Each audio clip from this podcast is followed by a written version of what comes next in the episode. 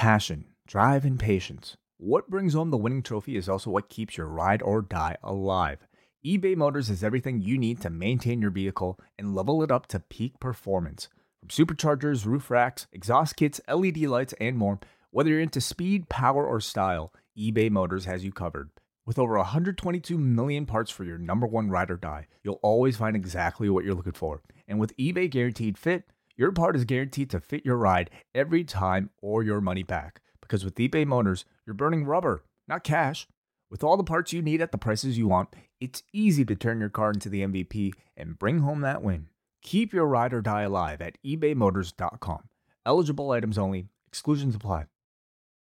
Live from the Wai Ting complex, I am John Pollock, joined by the host, Wai Ting. What's happening, Wei? Got joined by the host. Well, I, I guess I'm the host of the house. Exactly, isn't yeah. it? Yes. Um. Yes. This is what like your your fifth time here. I feel like I'm a, I'm a regular here now. You pretty much live here. Yeah. Yes. Uh. Yeah. There's like a spare room here. You've really you've cleaned out this place. I can see you. you you've made some progress. I think. Oh, Really? No, You're being sarcastic. No, I'm I'm being serious. It seemed like there was a lot more clutter stuff I here haven't. before. I haven't done anything. Oh, really? To this room. Even though with the walls, nothing. Oh, well, did not touch the walls. I well, it's looks anything. it looks great. You've got a lot of equipment here.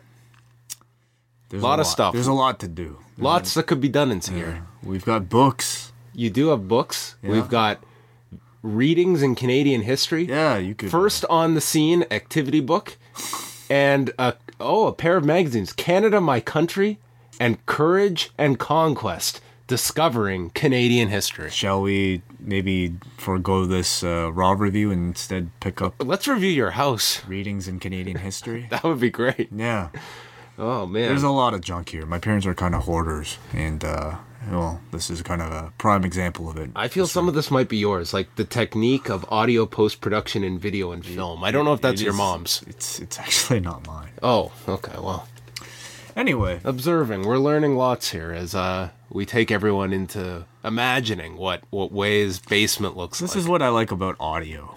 Audio only anything. I think it's just- very restrictive. Oh, I think it's great. I think it leaves more to the imagination. You know what they say? They say like, you know, anytime you go from like a uh, an adaptation of a book to the movie, Never lives up. yeah, everybody always says the book's better. The book's better. You you you Because can you've ima- imagined it, you've Yeah. created it. No one can possibly get into your head to recreate that world that you have created. Yeah, exactly. So it's always better when you fill in the blanks yourself. So maybe we should just start writing these reviews. It's like the mystery partner. Like nine times out of ten, the mystery partner is a letdown. When they announce, like, Uh, yeah, oh, sure. Sunday at the pay per view, mystery opponent, and your mind goes wild for these names that realistically are not going to be showing up for a mid card match. And then when it's uh, Fantasy is always Rob better. Conway is the mystery opponent. Oh, it's Well, um, yes, it is just like that. That's what my basement is. It's like the mystery partner. oh, but this is a big mystery. Yeah. A big, The big. uh, I was going to say big, big payoff if people ever got to come down here. This would be something. No, don't even that- tease. I think people would pay admission to come in here. Well, maybe if we do that, we can also do a joint tour of your parents' basement. Wow. Because that's where I believe you are staying this week. You and I are very much uh, embodiments of the metaphor. Oh, my other wrestling wrestling fan? This week, Their uh, parents' basement? my my place is under construction this week, and it's it's very frustrating. We had to get this these pipes. Uh, the entire condo unit has to every unit has to have these pipes replaced, and they said, "Well, yeah, you can li- you can just stay there." I was like, "Well, first of all, we have a five month old child, and we have been seeing like other people's uh, units. Like it is not livable. You have to tarp everything. Dust all over the place. So we had to move out for a week. So I we've actually had to to go separate. Like th- there wasn't enough room. So my wife and and Max they are staying with her parents. Wow. And I have to stay with my parents this week, and it's just so weird. There's really not enough room in your parents' house for for all three of you. Uh, it, well, it was more or less. She had already made the plans to go stay with her parents. I originally was going to stay there, But You have to do this. Wow. Oh Jesus! look at look at what we're putting this guy through. We're separating this man from his five month old child. well, to be honest, th- this was Oh. we planned this out back in the summer, and I assumed, well, I need to be downtown every day. I don't now, so it turned out to be a, a perfect uh, timing of everything. Well, I mean, are are you actually just like after Tuesday? Are you going to join your wife, or are you, staying at your parents' place for the whole week? Uh, I'm going to see them Wednesday. The thing is, it's just me going to their place. It's like either side. It's it's not ideal Yeah. The baby has everything set up now at their place, where it's really not convenient for me because I, I actually do have to be in town for a bit this week. So Gotcha. I'm going to visit All right. midweek, Ha- have, and then I get to move back home Saturday morning. have you been like you like since since Max was born? Like you've been there every single day, right? I haven't missed a day. Damn. Yeah, so how does it feel to like be separated? I guess even for like a couple days. It's very it's very empty. Wow. won't, I won't lie. Damn. There's definitely a separation anxiety way. So if I go through that, you might have to just lift my spirits. Um, we should have like a baby monitor like right here. You know what? We just got baby monitors, and they're they're trying them out there. A video component to it as well. That- That's that's them. a no brainer. Yeah. 2017. Well, yeah, I think of course, like but I didn't like- even think about when I heard oh bought a baby monitor. I assumed just the the audio kind. there's just an app for that. You can probably get. You know. Yeah, I mean it's never been. My mom was actually saying how technologically sound it is now. Like you have a child, you can share all these photos. She's just amazed at like all this stuff you can. Dude. it's way better to have a baby now. You know, you can GPS your child. You can, learn, you can probably look into your kid's brain. You know, in in ten years. Well, I mean, it sounds like a nothing thing, but like every day I've like FaceTimed with them. And it's like something I wouldn't have been able to do 10 years ago. Sure. Yeah. So this baby monitor is a video ba- monitor. So like you can check in on your phone on him. Right? Um, is that is that what that is? I think so. I think it, co- it comes with an app that I have to install. Amazing. Yeah. Great.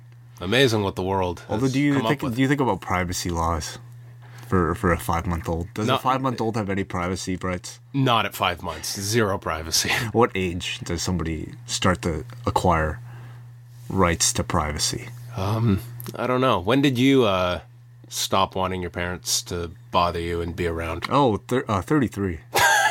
Do they have a monitor on you? Is there, is there right anything in now, here? Is yeah. this I got one right right here. Yeah. actually they could monitor you very easily? By the way, what do you mean? uh, because everything we do is broadcast. Pretty for- much, yeah. For most. Well, yes. Do I hear my latest update? On. Hey, wait, my laptop. Oh, okay. No, uh, you're using your iPad. Well, so what? What is the latest on the tea spilled laptop? Okay, so last we heard, folks, I had my laptop, and my warranty was coming up later in December. Mm-hmm. So I had the choice of do I just it's turning on, it seems fine, but I was concerned like what if this thing short circuits in 3 weeks and there was water damage and my warranty's gone. Mm-hmm. So my wife calls and sets it up to they said you should definitely send it to us. We can get it back to you very quickly. And I was like it's really annoying when you have to send your laptop away. Sure. Come it's on, your it's- life. It's like you can't send someone here. They were like, well, technically, there's not something wrong with it that we're aware of, so we can't send a tech out. It's like, all right, fine. I'm doing this for my own peace of mind. I pure, I send it. Pure later Tuesday afternoon. By Tuesday evening, we can track it. They've got it. I'm like, perfect.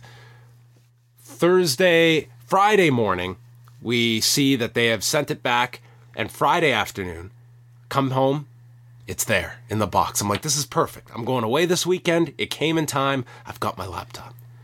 I go upstairs. I take it out of the box, pristine condition. Mm-hmm. Flip it open. Power. Power. It will not turn on. It's plugged in, right? It is plugged in. No power to it. The light, the the uh, battery light is coming on. Yeah. something's alive in there. Mm-hmm. So I'm furious. I'm furious at this point. Oh, I was like, it was turning on before, and now it's not. An hour later, they are now willing to send a tech out to check on it. They said, well, there must be something loose in it. It's like, you people went through, they put it through all this testing, and then they said they checked it. Mm-hmm. Well, you couldn't have possibly checked that it turned on. it actually came back with more problems than how you received it. Mm-hmm. And I love the kicker at the end. Well, now there's something wrong with it, so we can send a tech Ugh. who's got to come to my parents' house now tomorrow mm. to fix my laptop. Oh. Dell will never, ever see a John Pollock purchase in their lifetime. They Wow. can they can go to Dell. I was so mad on Friday, Wai you have no idea. I was more uh, mad than when I spilt my own tea on it. I I could believe it. I could believe it. Could you imagine? Like it comes in time. I was worried it wasn't going to come in time, and I'd be a week without my laptop. On top of all this, the mm-hmm. timing is, and it comes in time, Yeah. and they and they screwed something out up inside of it. well, I'm sorry. The Apple's calling me. The Apple, the MacBook is calling. Way This thing is hasn't really filled me yet, so is it ah. ever broken down on you? Have you ever needed maintenance? not really. Nothing. No, I haven't. No viruses. Um, no, but I, I've I've yet to spill the liquid on it. we established this last week. you You're- know you're what? A I better mean- human being.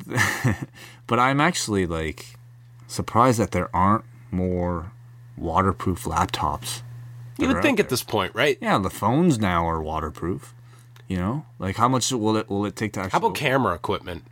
Does that does such a Um, thing exist? They can take a lot. like I think a GoPro these days you might be able to like the newest GoPros. I'm I'm not even exactly sure, but no, like there's no you can't dunk a camera into. What about when you've had to shoot in the rain? Like even if you have like a garbage That's bag or fine, something, that's yeah. that's not going to do anything significant, right? Nothing what if you didn't have a garbage bag and you were shooting in the rain? That could do problems.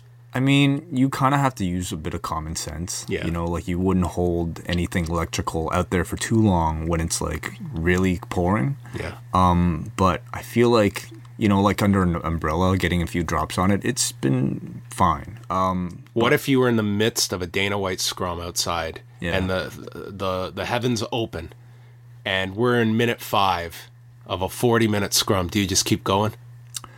yeah, Yeah. for sure. I mean, like how bad? Like, are we talking like a tsunami? Then I'm getting out of it. Maybe the maybe the scrum, I'm sure they wouldn't just stay out Yeah, in the pouring I don't. rain I don't think Dana White would is- be staying there either if it was raining. Fuck off, guys. I'm done. It's quite the scenario. Did you see any of the uh, anything on the weekend? Uh, did not watch. Oh my god, these two cards Wai. Yeah. Okay, the highlight of Friday was Brett Johns, undefeated fighter, nailing a calf slicer in 30 seconds. Impressive. Oh my god. Wow. Have you ever been in a calf slicer before? Uh, I'm. I don't recall. Um, I think a lot of that stuff might be kind of illegal in our gym. So, or at least like when you're rolling. we once trained with level. bicep slicers. Yeah. That was the most painful submission I've ever felt in my life. Yeah, I know. Like it felt like I like Oh, it feels like the name. it feels like your bicep is being sliced by a machete. It is ungodly. pa- Like you would tap out in a s- two seconds tops. Hmm. Tops, you'd be mm-hmm. tapping. Mm-hmm. I, I don't. I think I've ever had a calf slicer applied to me, yeah. but the bicep one was just ki- the, the most painful submission I've ever mm-hmm. felt. That that was incredible. And then the Saturday night pay per view was just great show, awesome show. The UFC's have has had some very good shows of late. Talk, talk to me more about it. I feel like I feel so out of the loop with the UFC lately. Well, the the highlights of Saturday, uh, Yancy Medeiros had this unbelievable fight with Alex Oliveira on the undercard. Like maybe the best fight of the year. This might have been ahead of Justin Gaethje and uh, Michael Johnson from back in July. Th- That might be one and two.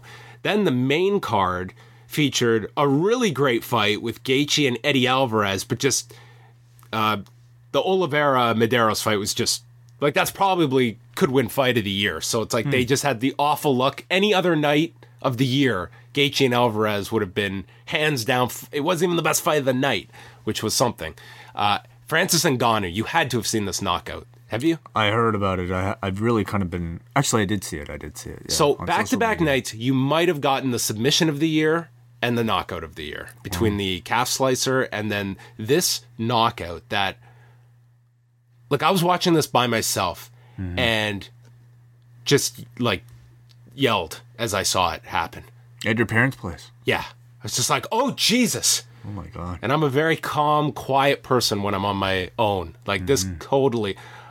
Alistair Overeem, like his head went back and it was like a fucking 90 degree turn. His chin was looking up at the ceiling and then he goes down and then he took another shot as he is he is out and he was out for time. This was one of the scariest knockouts you are going to see. When you mm-hmm. watch this, whatever I say to you cannot prepare you Yeah. for seeing this violent power displayed by a guy hitting it with his left hand. The guy's fucking orthodox.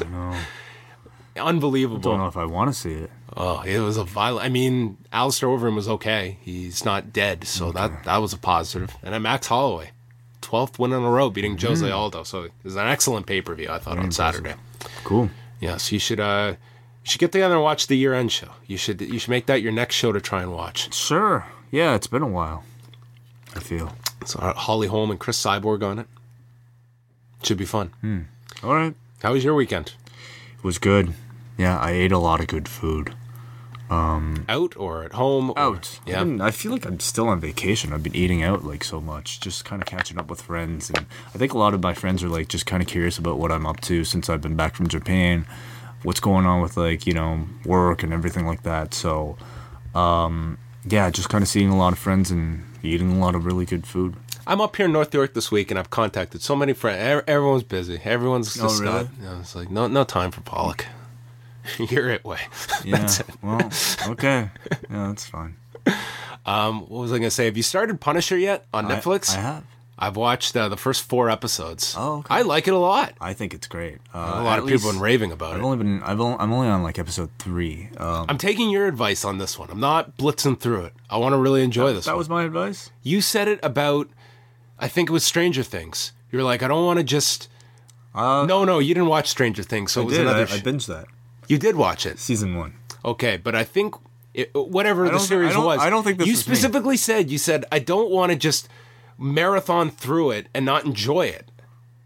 Uh, did I say that? That You definitely said that. does not sound like something I would say. You said that you watched some series and it's like you didn't even process it all because you were just watching it so quick. Oh, have I said that? I, I really don't recall. Okay, well, Could, could it was be, it was sage advice.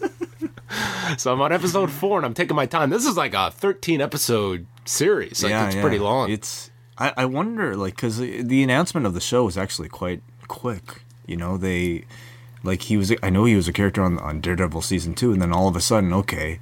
They're doing a whole series, so I, I have to wonder like how long it took them to to produce the whole thing and, and write it all, because it's really solid, you know, considering if it was rushed at all. Like, I love just like the little connections. Like Karen Page is inserted as the reporter here. yeah. The actress. Okay, okay. Uh, that's it. that's it. Spoilers. No, she's in, she's No spoilers. she's in episode two. Like it's Yeah, nothing. No, yeah. Uh, she the actress who plays her, who I don't know off the top of my head, said she'd be open to having a series around her, Oh, really? which is like. Oh my god! Wow. I, I kind of like the, the superhero, but she's not like she has nothing special about. She's a reporter. Who wouldn't want their own Netflix show? Well, of course. Uh, I just yeah. mean, can she really hold one on her own? uh, unless she had superpowers, no. I. I love the one about the reporter getting her own series, but I mean, she's Who's that? Karen Page. She's the reporter. Oh, okay. But I was like, she doesn't have anything special No, she- associated with no, her. I mean, carry, no. she's she's a support definitely character. She's not someone I think you could really base anything around. Yeah. So anyway, but I'm really liking Punisher. It's right up there with uh, Luke Cage for me and Daredevil. Maybe we'll discuss it further Okay. in a future date. Are you ready to chat about Raw? I am. You did watch. I watched I it. binged it. I watched it uh, live on standard definition tonight. Way. Oh, standard. Any different? Any different? Um, well, not having a DVR is you take it for granted. Like I had, I didn't even have the option of starting late. Right. I had to start right at eight and sit through three hours and ten minutes, which Mm-hmm. it was okay. It was fine. For the most part, I did it too. I started at eight and maybe like took breaks to like do some laundry and then uh, went back at it. Yeah. Well, they were in Los Angeles on Monday night at the Staples Center, the home of next year's Survivor Series. Kurt Angle comes out to plug our tag title rematch tonight and says there will also be an intercontinental title match with Roman Reigns, but before he can announce the opponent, Jason Jordan interrupts. Jason Jordan, who had a big night, came out and was booed by the entire arena. And he comes in and he's booed. He repeats his line to emphasize the booing, which escalated. He says he wants to face Roman Reigns. Angle says, Your knee is still hurt. Jordan says, I can do this. And he lists all the different guys that he's held his own with. I just need a chance, Dad. So Reigns comes out. He's a fighting champion, but he wants Samoa Joe, not Jordan. And the whole place starts chanting for Joe. And Reigns tells Jordan to step up and take opportunity. Don't run to your daddy. You're going to talk to me about earning opportunities, Roman? You're the poster boy for everything WWE management wants. And Reigns instantly comes back saying, Well, you got one thing right. I am on a lot of posters and on a lot of chairs because I headline a lot. And he's grinded for seven years straight. Then Joe is out. This place loves Samoa Joe mm-hmm. on Monday night. He accepts Reigns' challenge and offers him the chance to take back that challenge. Jordan then addresses Joe, again is booed, and Jordan says that unlike Joe, he actually is tough. He doesn't have to attack people from behind. He makes the challenge to Joe, and then he goes to the ring, goes to leave the ring. Reigns stops him, and then with Jordan behind Roman's back, he attacks him and hits a belly to belly. And Reigns ends it by stating that Joe can wait for later tonight because he wants Jordan right now. So, big segment here to start the show. I would say this was a really positive one for Jason Jordan, who his character feels more and more like he is 2000 Kurt Angle. 2000 Kurt Angle. He's the over the top goody goody. Yeah, but I'd say he ha- he's a bit. He can more, go. I'd say his character is a bit more kind of almost even more tragic and a bit more. It's less. It's certainly far less comedy than 2000's Kurt Angle. You know, his delivery though feels very much like Kurt in 2000. He's overly kind of earnest, but like it's, yeah. I, I I just remember 2000 Kurt being maybe a little bit too having too much comedy attached to him. But you know, I, I I'm actually really enjoying Jason Jordan. I think, you know, judging by this, the heel turn seems pretty solidified but his demeanor at all is not overtly evil at all. Like the things he says and his actions are still very much in line with the kind of character he's been portraying this entire time. He's just kind of like a naturally annoying person, and he doesn't really have to change a whole lot to make the crowd boo him. Um, I thought Roman showed, you know, good good confidence here. He felt like a veteran. It was interesting because, I mean, L.A. I would say wasn't necessarily pro Reigns, but in contrast to Jordan here, he was very much welcome. Um, yeah, they kind of forced the audience's hand with this mm-hmm. match pairing.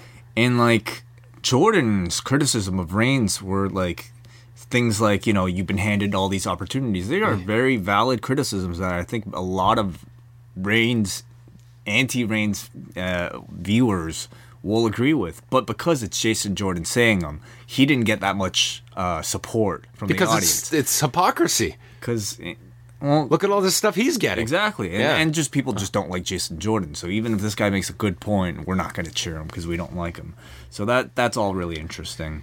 And man, but Joe, like in contrast to the both of them, Joe by far felt like the hottest babyface coming out of this. You know, he was the only per- person that this crowd genuinely, unanimously liked. Which I mean, just watching this opening segment, I don't think this company has any problem with making some heels with some depth to them that the audience can naturally hate. Unfortunately, one of them they really hate is positioned as their top babyface, and the overwhelming favorite is a heel on this show in Samoa Joe. So yeah, well, they're great at making people hate characters, but it's been like this for like decades, hasn't it? Like I think in the end, their their opinion is that as long as people are reacting, it's a good thing. And I mean, you know, they're doing a great job with all these guys, Joe included. You know, who just he's just such a stoic kind of aggressive badass that you just can't help but like him. He's he's kind of like the Punisher. He is the Frank Castle of Raw. Yeah. Yeah. Uh, we need a backstory then with Joe. Maybe when he was in Afghanistan and what happened. Or Roman Reigns and Jason Jordan for the Intercontinental title. Uh, Joe just sits at the top of the ramp, backwards on a chair. The epitome of cool in 1992. AC Slater style. Uh, it was, yeah. yeah. Reigns tosses Jordan into the barricade. He's having his way with him, hit the drive by. And then finally, uh, Jordan lifts Reigns and drives him into the opposite corner. And then Reigns runs shoulder first into the post, giving Jordan an opening. Uh, we come back from break, and Jordan's in control of the arm. Michael Cole just softballs Corey Graves about the fact that he got to interview Roman Reigns on his new show. But before Graves can plug it, Booker interrupts, and we never got back to Graves actually getting to promote his show after Cole set him up. So that was Corey's our latest uh, sit down interview show on the network. This is probably the 150th one they've come up with. I had it on in the background as you're driving, and it really is like Nothing. exactly like any other kind of sit down interview show that they've done. Um, yeah, it's more recent, I suppose. This was a, a interview with Roman after the Shield reunited, and uh, They should have called it "Taken Away from the Table." uh, yeah, they could have done that. Um, but nothing at all newsworthy. All right, well, that saves me 20 minutes. Uh, from there, Reigns fights back, running boot, calls for the Superman punch, but gets cut off by a drop kick. Um, I've, I've liked in both the Reigns Jordan matches that they've done over the past, uh, the one a couple of months back, and then this one is just all the different counters when Reigns is going for the spear. And a lot of it are spots that they got from when Edge and Kurt Angle feuded years back um, and come up with clever ways to stop the spear um, that worked out really well here. Jordan catches him coming off the steps on the floor and then drives Reigns into the steps twice. And then Jordan starts pouting in the corner, Michael Cole points out after he Reigns kicks out. Comes back, Reigns applies a half crab to the taped knee of Jordan. Jordan then counters into a cradle. Reigns gets up, hits a Superman punch. Jordan kicks out. And then they show a spot during the commercial break. They went through two breaks here where Jordan was going for a belly to belly over the top to the floor, and this got blocked. Reigns calls for the spear. Jordan kicks him in the face, hits a pair of Northern Lights suplexes. The last one, he goes for the bridge. Reigns kicks out, and then Jordan cannot slam him because of the knee. And Reigns hits a Superman punch, spears Jordan, and wins 20 minutes and 35 seconds. This was the third longest match on Raw this year. And I thought a very good match between these two. I thought one of Jordan's best outings. Really good match. I really enjoyed it too. Again, I think you know with how how much uh, of a back and forth battle this was. First of all, I, I do feel like the idea is to put Reigns on like a streak of really hot back and forth matches to really establish this IC title open challenge. But also, I, I mean, I find it really fascinating how they're treating Jason Jordan because on the one hand, they are kind of presenting him as sort of this like, uh, eh, hard to say coward, but like you know a hypocrite a hypocritical heel who says he doesn't need to attack people from behind, but then does it uh, right away anyway. But in the in the matches, like they're trying really hard to show that he's worthy of this higher level of competition. Here, he went toe to toe with Reigns, and Cole continues to put him over as somebody who's exceeding expectations. So, and he's shown to, you know, despite having that injury, not quitting because of the knee injury. This was this was the total. First of all, this felt like what they wanted out of that Elias match last week. Like the announcers were going overtime last week to put Elias over. Mm-hmm. This was a performance that warranted that kind of commentary and putting a guy over, mm-hmm. but so different from what they did with Jordan last week, giving up against Kane and like you're right, everything you just outlined, the fact that he did fight through the knee injury. He went 20 minutes here with the IC champion. He had some near fall kick out spots. Um, I mean, he was I- given a lot here. It was just a completely different presentation than what he had against Kane last week. I kind of felt like they were trying to do that with him and Kane. They had him go toe to toe with Kane as well, but I don't think there was enough time in it was that a match. two minute match. Yeah, so they didn't really get that point across. But I find it fascinating because, like, what what exactly is their aim here? Are they trying to push this guy as a heel, but at the same time pushing him as an underdog who overcomes odds? it's a it's a confusing story and it was made more so like I like the way this ended. I was like this is fine. We're going somewhere and then the post match you have Joe state that Reigns is looking tired and how Reigns made some bad decisions tonight, so he's going to put Reigns to sleep. He enters the ring, goes for the coquina clutch, and then Jordan returns to save Roman, suplexes Joe, who goes to the floor. So once again, Jordan came from behind. So he attacked both these guys from behind. Right. But he was being like the valiant savior here by helping the guy who just had a 20 minute match and now Joe was trying to capitalize. They were almost teasing some mutual respect between the Yes. two on commentary. Yes. and then Reigns is saved by Jordan Mm-hmm. and sucker punches him, like not even face to face with a Superman punch. Yeah. I mean, I, I- guess the aim is to. If anything, Jordan came across as more of the sympathetic figure here, I thought. So I thought it was very confusing afterwards what you're supposed to be directed towards. I think they're just trying to leave you with the idea that Jordan belongs with these two other guys, and they're they're making some type of three way, you know, uh, feud between all of them, and with with the hope that audiences start to see Jason Jordan up on the Roman Reigns Samoa Joe level. Um, whether or not you're gonna cheer or boo him, I feel like audiences are gonna boo him. You know, no matter what they do with him, no matter how they treat him as as an underdog babyface uh, in a match, he's just not that likable but w- w- it's it's I'm I'm kind of confused about exactly how they're trying to aid one reaction or the other. I wonder if they thought Roman was going to be so negatively um, accepted by the crowd after winning this match that they felt Joe attacking him would be a babyface spot for Joe, and then Jordan uh, helping Reigns, and then Reigns taking him out would be a big heel react. Like, did they want? Did they just want to go with the flow here with Reigns coming off as this asshole? Because that's how he was presented here. This guy Hmm. saves you. I don't know what the direction was. I mean, I, I don't think this was uh, such a negative that this uh. No, in the hurt end- anything. in This uh, end- this was a really good. In the end, you Start. know, or do you take Jason Jordan as a bigger threat? You know, do you take him more seriously as a as a professional wrestling character? that felt like the goal here. Yeah, It felt like you're right, right, raising him up to these Joe and Reigns level. Hmm. So this was the first like 45 minutes of the show. This took up a lot of time. I thought it was good. Angle was on the phone with Stephanie, and Jordan comes in, and he's back to the whining character. He wants another chance, and he wants a match with Joe tonight. And Angle asks who Jordan thinks he is, and he doesn't want people thinking that he's playing favorites. He'll take it under, under advisement and tells Jordan to leave when Joe shows up, driving Jordan into the wall, and Jason Jordan was left for dead with this goofy look as he was down on the ground selling the attack. Joe just like he, he's been bringing so much intensity like every time he's been on screen, especially since he's returned from that injury, and uh, uh, they seem to be letting him take full advantage of of that. You know, He is Frank Castle. It's a great Oh analogy. God, he's awesome, and uh, you know, but I, I'm also actually quite Jason Jordan is the computer programmer, Micro.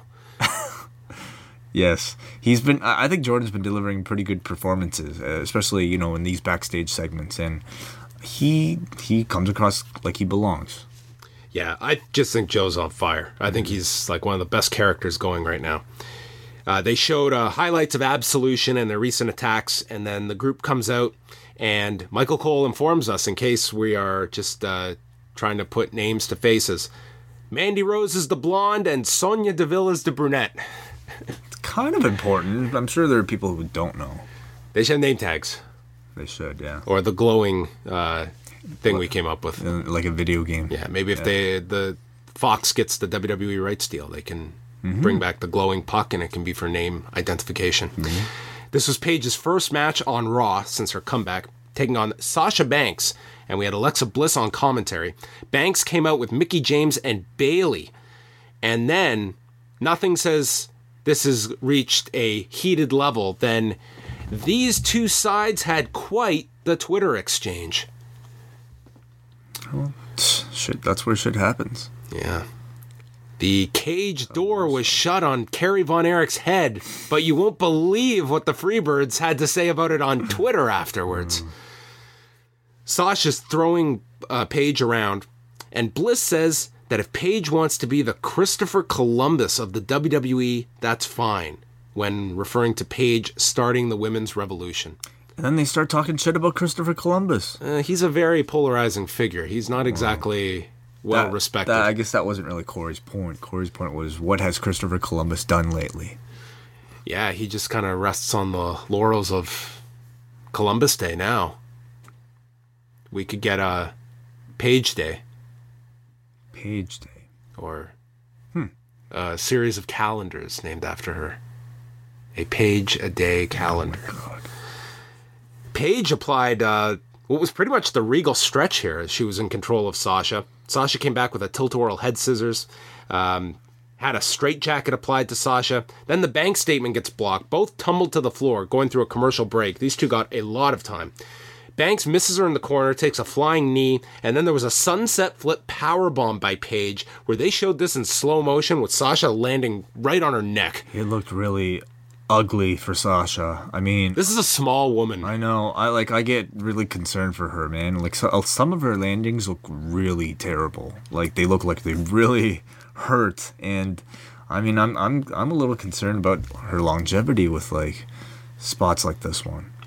Yeah, it was. Uh, they showed it over and over. It did not look good. The rampage gets blocked. Sasha applies the bank statement, but Paige gets to the rope and then to the floor, and then the sides all start brawling on the floor. Bayley gets run into the barricade, and Sonya clips the knee of Mickie, so they're down. And with Sasha distracted, Paige kicks her and hits the rampage to win 16 minutes and four seconds. So the first like 90 minutes of Raw were pretty full of wrestling. There were a lot of long matches. Yeah, and I don't. I wasn't. compl- The first two hours of Raw was basically three matches. This match, though, I thought went too long, and I felt like it certainly lose lost steam as it progressed un- until they got into a lot of the uh, near falls and, and uh, uh, uh, submissions. I, I just didn't think they were able to maintain or escalate the energy throughout most of this match. Probably should have been one segment, in my opinion, but uh, you know, nonetheless, I think I think Paige has been doing really well. I think Paige has been great in this role. Um, afterwards, I, I thought the match was fine, but the post match, we had Deville and Rose attack Sasha. And first, we had um, Mandy suplex Banks into the air, dropping her onto the knee of Deville. And maybe it was the attack on Alicia that I know. It, there was one where there was an attack on her, and Mandy, like, Yeah, that totally. was that was, the Fox. Alicia attack Yeah, with the knee. Yeah. That didn't look good. Uh, so that that that was not. So yeah, this seems to be some type of like double team move. Is like a reverse suplex onto a knee, and yeah, that's all right. Mandy Rose, like, have you seen like this girl like deadlift on Instagram? no. She's very strong, and her style almost seems to be that of like a powerhouse. And I'm actually really excited to to see her develop because I mean, she looks amazing. She seems like she could have potential, you know, being able to comfortably cut a promo, and she's strong as hell. Oh, I think she, like two years from now, I I mean I'm I assume that she will be on the fast track uh, on Raw. Elias is playing his guitar in Angle's office, and he wants another chance at the IC title, uh, but he Angle gave that opportunity to his son, and that is not cool. He says the City of Angels wants to walk with Elias, and you did hear some cheers off camera. He says he will only give them a musical performance tonight, and then calls Jason Jordan a bastard. And Angle says that he's going to find Elias a worthy opponent. Kurt does not get that upset to his son being insulted or even attacked in the case of Triple H. He seems to take it in stride. Well, here he booked Elias into a match with Braun Strowman. I guess, yeah, this was, I guess, more vengeance than the Triple H one, but just his reaction here was okay. You're going to call him a bastard? Well, guess what I've got? He has to be professional, I guess. Oh, then, This Like was a break for me. oh, This was when I did my laundry. so did you get to see Machine Gun Kelly in Oh, the front I did, row? I did. Oh, I didn't see him in the front row. MGK himself. Oh, okay. Uh, no, I was referring to the Braun Strowman Kane recap. Oh, wait, well, the machine gun appearance preceded that video package. He's going to be playing at Tribute to the Troops. Cool. Sure, the troops are grateful. Uh, we got a recap of the Strowman Kane feud. This was long. And then Enzo is with the Zo train, or as Kurt would call them, those four. And Nese and Gulak are representing him tonight in the four way. He says the others let Rich Swann win last week and tells them to get the job done. And then the cruiserweights leave, except for Enzo, who turns around and appearing is Nia Jax, who asks Enzo, "How you doing?" Yeah, they're they're going this way. Are we going for a romantic item here with Enzo and Nia Jax? That looks to be what they're teasing. Um, it it seems like it on the surface it feels like it's it's almost just a bit of a comedy thing to kind of you know um, for Enzo. The scrawny guy and the big woman. Yeah. Um, is it uh, is do you think it'll be beneficial for Nia? Mm, my gut says no. We'll see. Because this this is going to be more comedy based. You would have to mm. assume. like it kind of makes her the butt of the joke unless she i mean they can make it so like i'm just trying to think how is this going to help nia jax's kind of portrayal as you know this unbeatable monster that they're trying to well, trying even to if they give her her like the strong muscle behind Enzo, yeah Does i it- guess so Uh, but do I you want to see the cruiserweights getting tossed around by Nia Jax? Because I don't. no i don't want to see that either. And i don't i don't know if they're allowed to do something like that.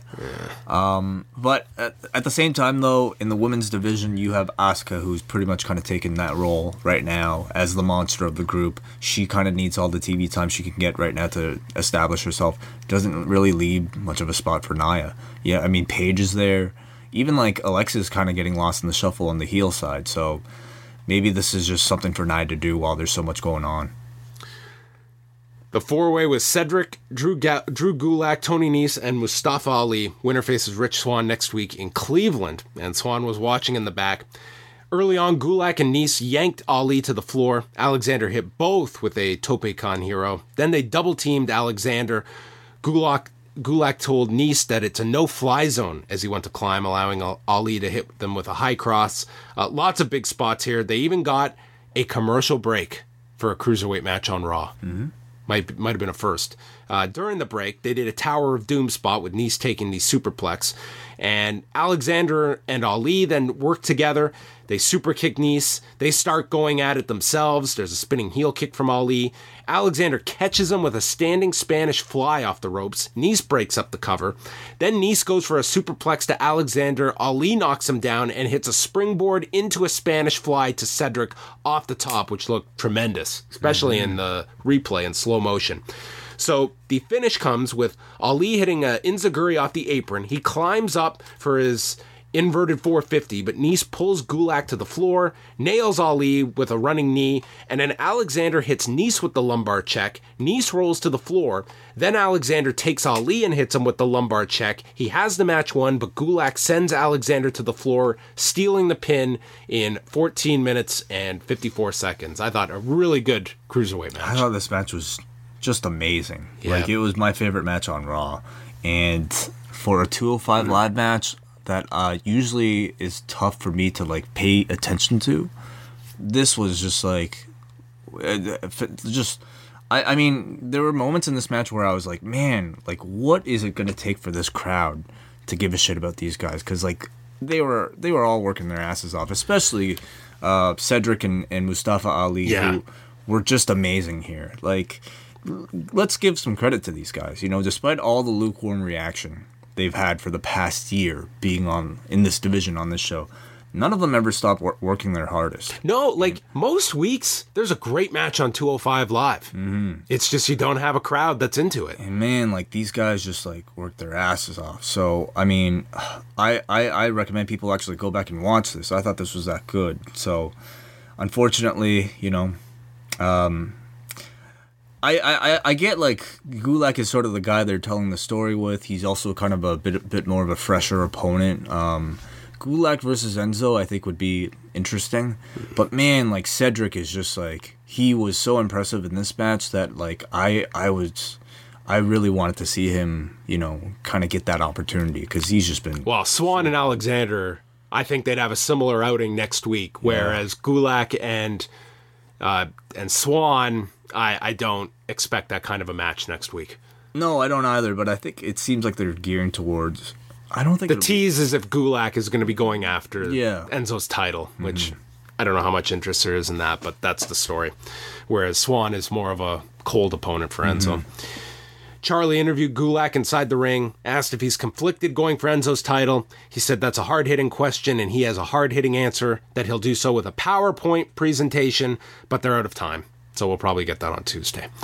And they cut to Elias as he's walking backstage. We come back, he's in the ring. Uh, some cheers here from the LA crowd for Elias. And he says that LA worships vapid and soulless celebrities, but he's bigger than a celebrity. He is the air they breathe, and he is everything. And he points to someone in the crowd saying, No one knows who you are. And then he sings a song about LA, and this is when everyone turns on him.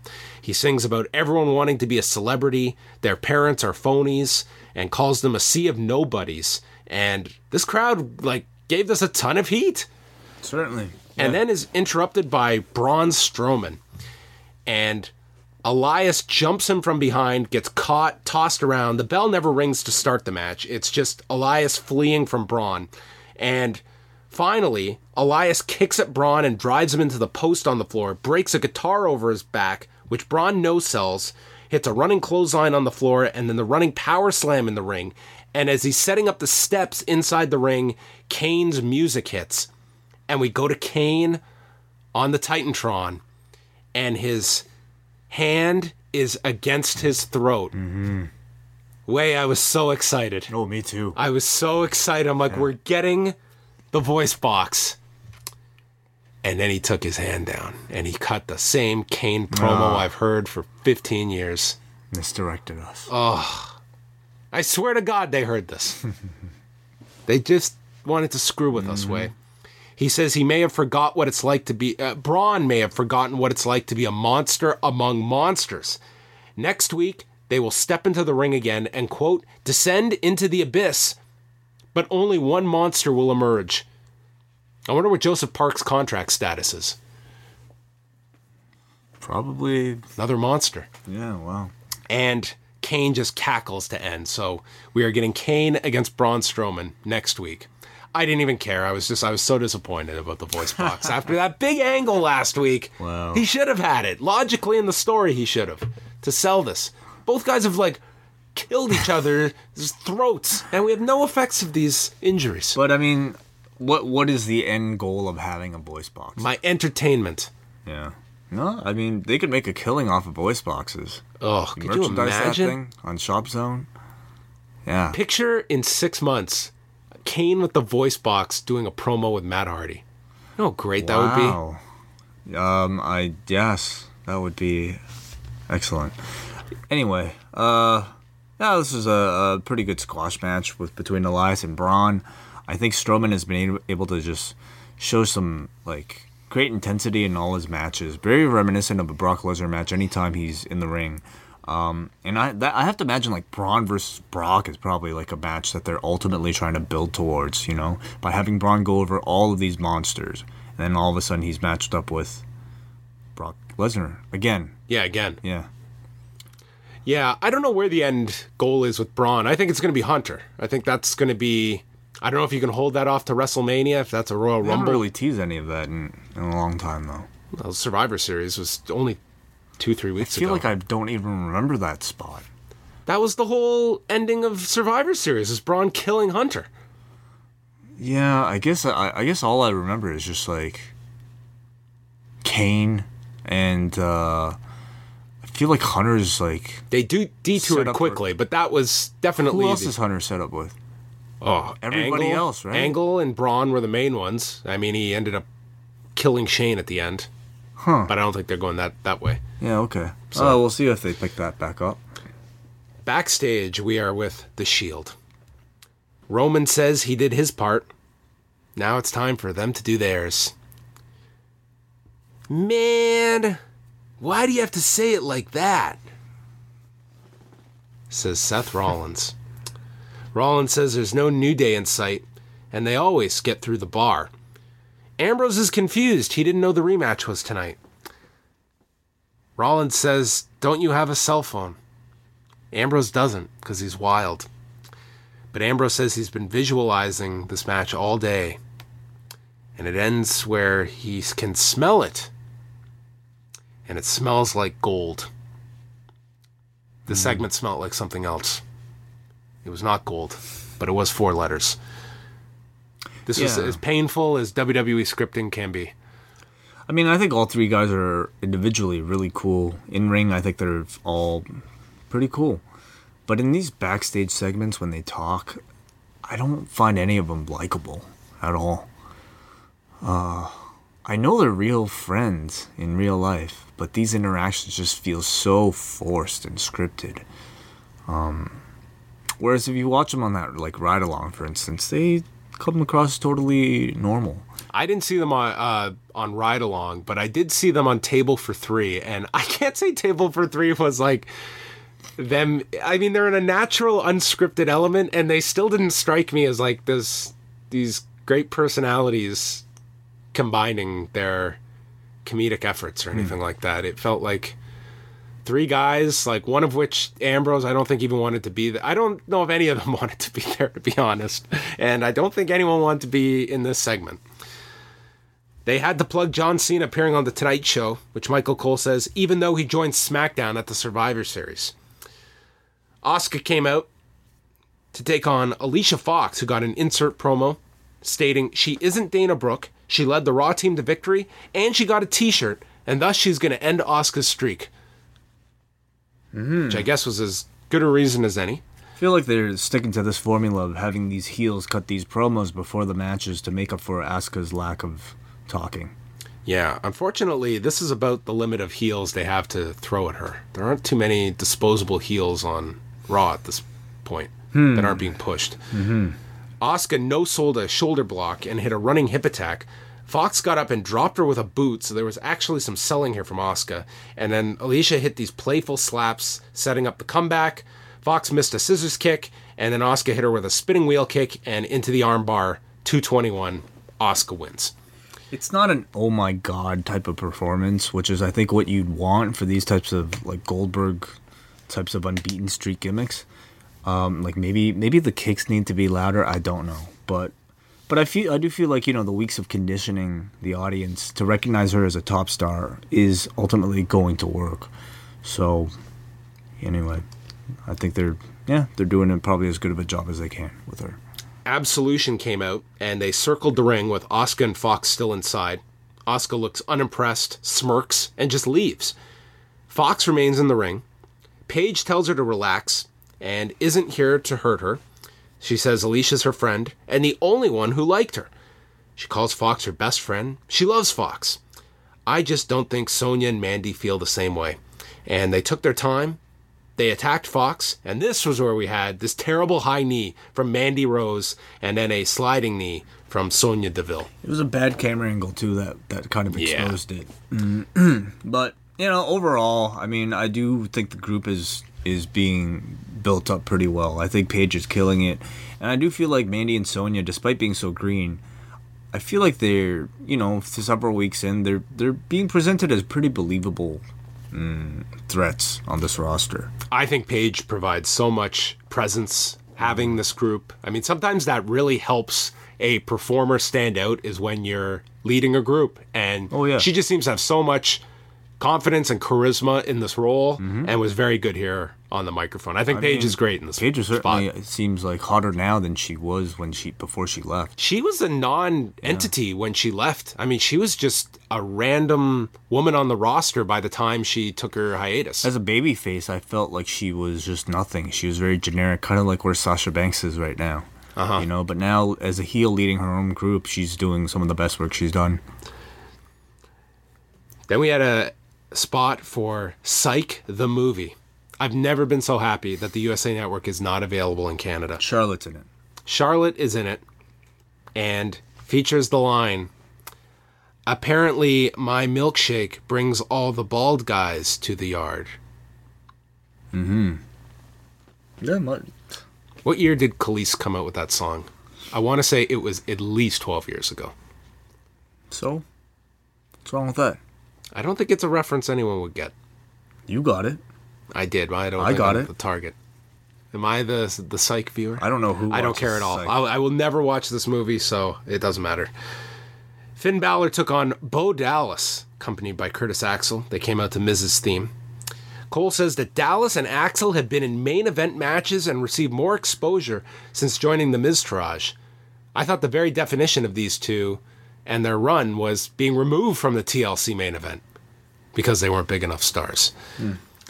Balor kicks him from the apron, climbs up, but then Axel kicks at the steps, and somehow this distracted Balor, which Cole noted was weird. And Dallas then knocked him off the turnbuckle to allow Dallas to get the heat, hit a gutbuster, worked the arm.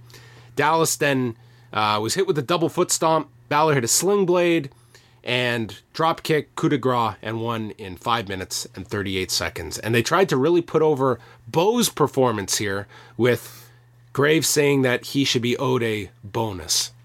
No.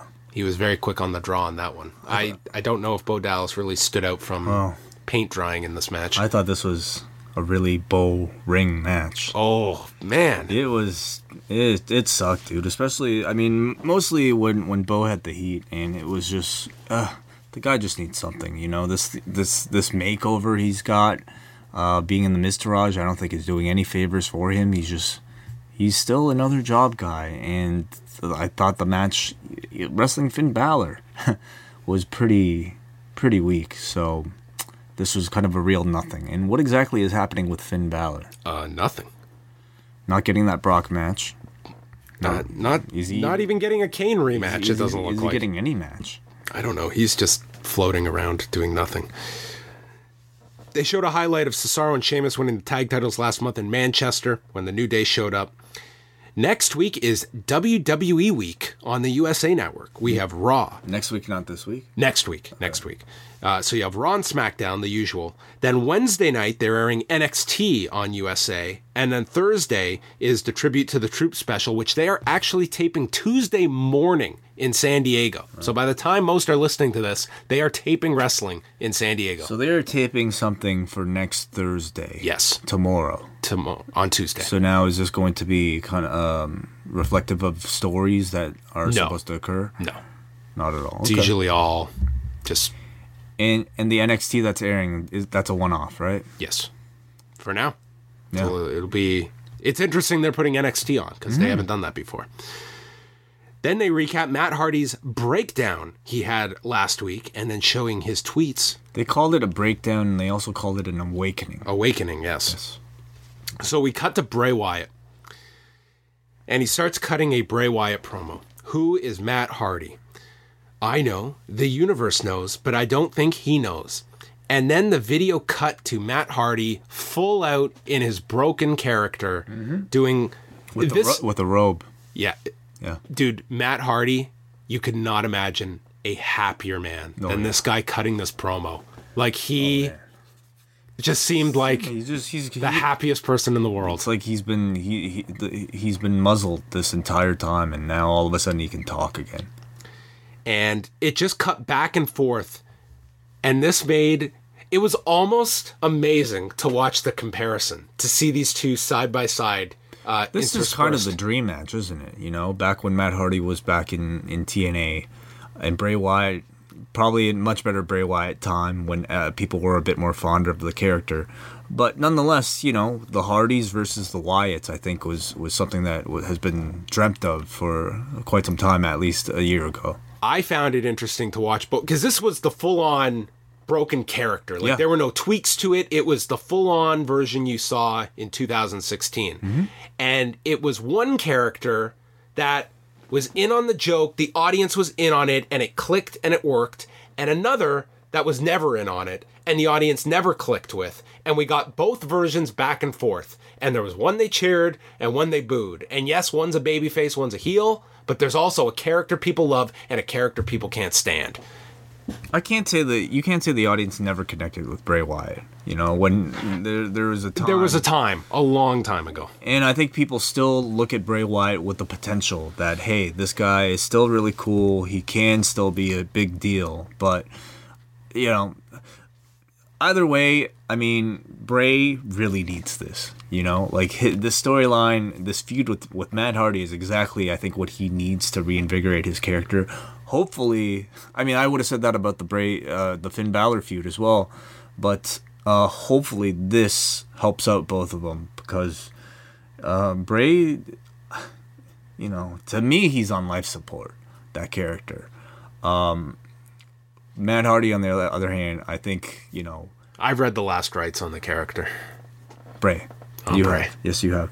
But Matt, on the other hand, like the guy I'm sure has plenty of, of great ideas uh, and so many potential matches that I think he can bring bring out now. Now that he he's kind of essentially got his career back. Yeah. Um, audience loved this. Matt sentenced Bray to deletion as Bray just laughs to end it. The whole place is chanting delete. Um, uh, this was a home run of the reintroduction of the character, and it's amazing just I to see how. I mean, we knew this as soon as Matt Hardy returned, how much of the audience was aware of the character. Even before he came, there was those chants. But It, it's also interesting how like little I think the past what six months have the delay in the past six months have really not hurt the reaction at all. You know, if anything, you might have even built more anticipation for this character uh, to debut so long after all that. I said it back at WrestleMania that I thought that they shouldn't have introduced the broken character right away.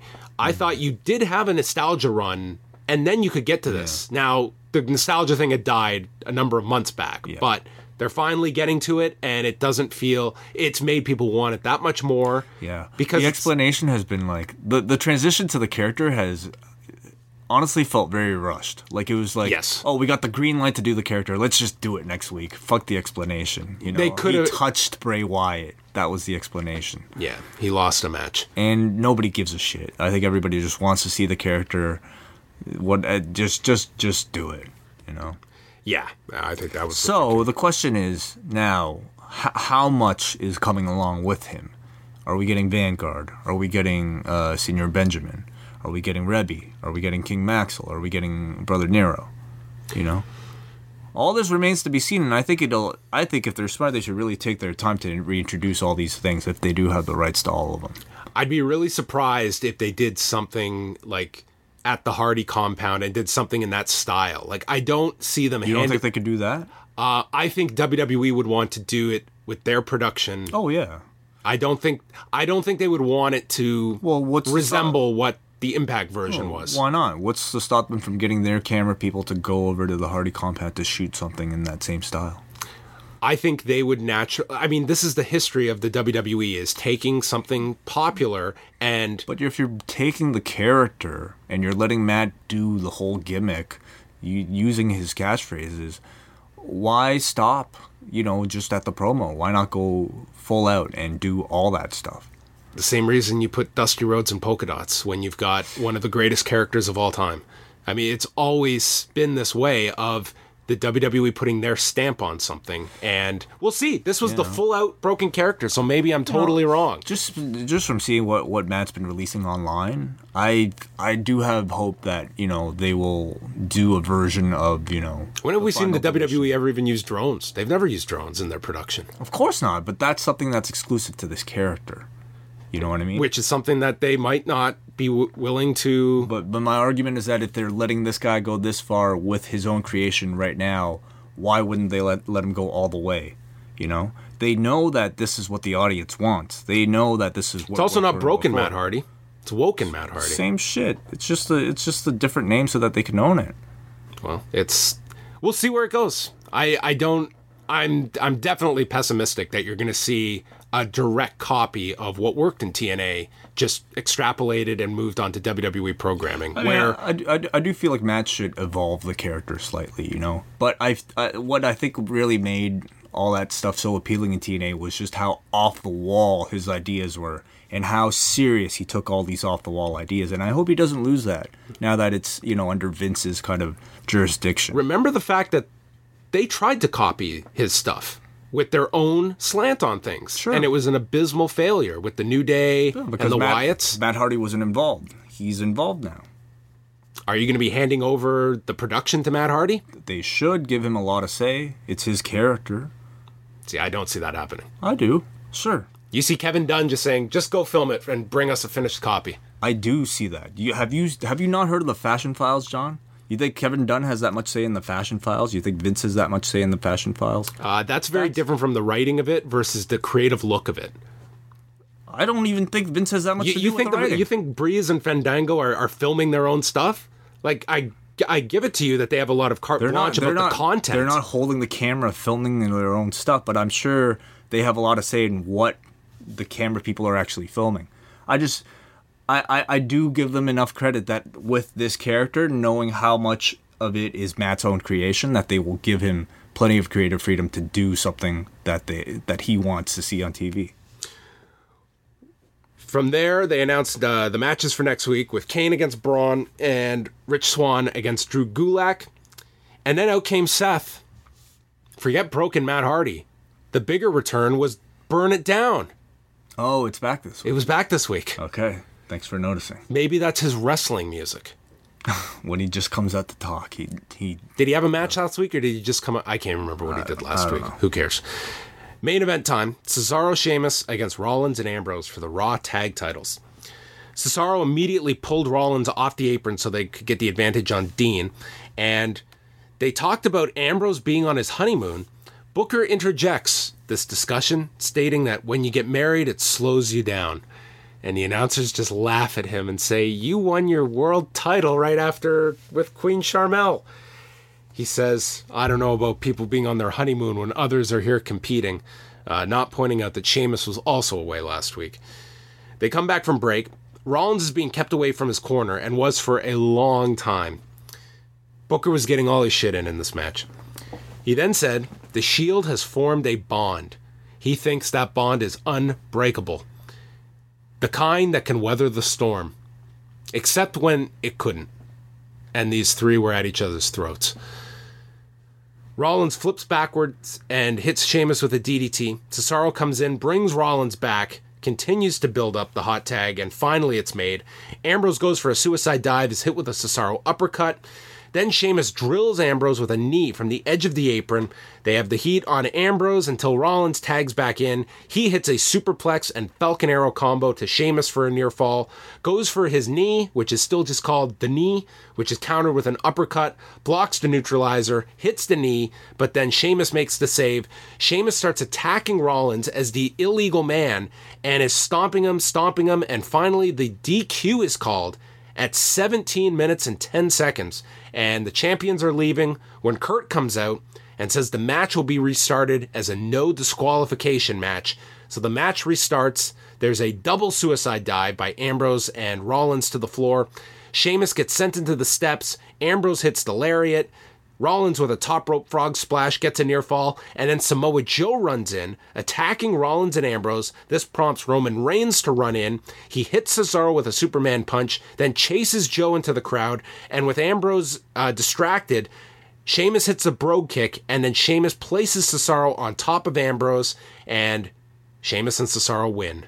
Uh, minute 32 after they restart the match, and Joe leaves with both Sheamus and Cesaro, and you certainly had the heavy tease of a six man tag, which is what they're doing. A bunch of the house shows are headlining with that six man, so I imagine we'll see it on TV uh, maybe as early as next week. That sounds great. Yeah, I mean, I thought uh, the last five minutes of that first match, like the first portion of this match, were just tremendous. And, you know, the heat for the second portion was just insane once Angle restarted. Um, I thought it just kind of took this match that I already liked into another level. And in the end, you know, they put all the heat onto Joe for this Reigns feud, uh, stopping, preventing essentially the Shield from gaining uh, the tag team titles. So I thought smart booking, and I look forward to that three way or the six man. I mean, Really good episode of Raw. I Yeah. thought there was a lot of good wrestling on the show. A lot of matches got time. There was some good angles. I think the Matt Hardy thing was a big hit on the show as well. So the Jason Jordan stuff I thought was really well done. And I watched this live, and this Raw did not drag for me. Yeah. I thought this went by at a pretty quick pace, and Mm-hmm. I spent 190 minutes straight sitting there watching this and not complaining about it either. Yep, good show this week. Yeah, re- very good episode of Raw. Mm-hmm. So there you have it, folks. Um, that is it. Tomorrow, SmackDown has to live up to this episode of Raw from San Diego, where uh, members of that crew and the Raw crew are working Tuesday morning with the, ta- the tribute to the troops tapings, and then the SmackDown crew has to come back and work Tuesday night in the same city in San Diego. And nothing announced for SmackDown. Uh, they didn't have any ads for it at all, so I don't know what's going on. Well, I guess we'll get to follow up with AJ and Jinder. Um, what else? The Owen stuff with uh, Yeah, Zayn Zayn. and Shane. Uh, Randy and Shinsuke. Hmm. Yeah. Okay. That, that doesn't Some sound stuff for SmackDown. doesn't sound all that exciting, but I Yeah. mean, I'll, I'll be watching. All right. Well, that is going to wrap up our show, everyone. As always, you can go to johnandwai4.life and follow all of our shows. We have reviews of Raw and SmackDown each week, and you can follow us at I am John Pollock, at Wai0937 on Instagram, on Twitter for the latest updates. Is there any update you want to provide us about anything? Is there any you want to provide? I don't have any updates. Maybe not yet. Hopefully soon. Okay. Uh, well, that is it from us, and we shall now say good night and goodbye.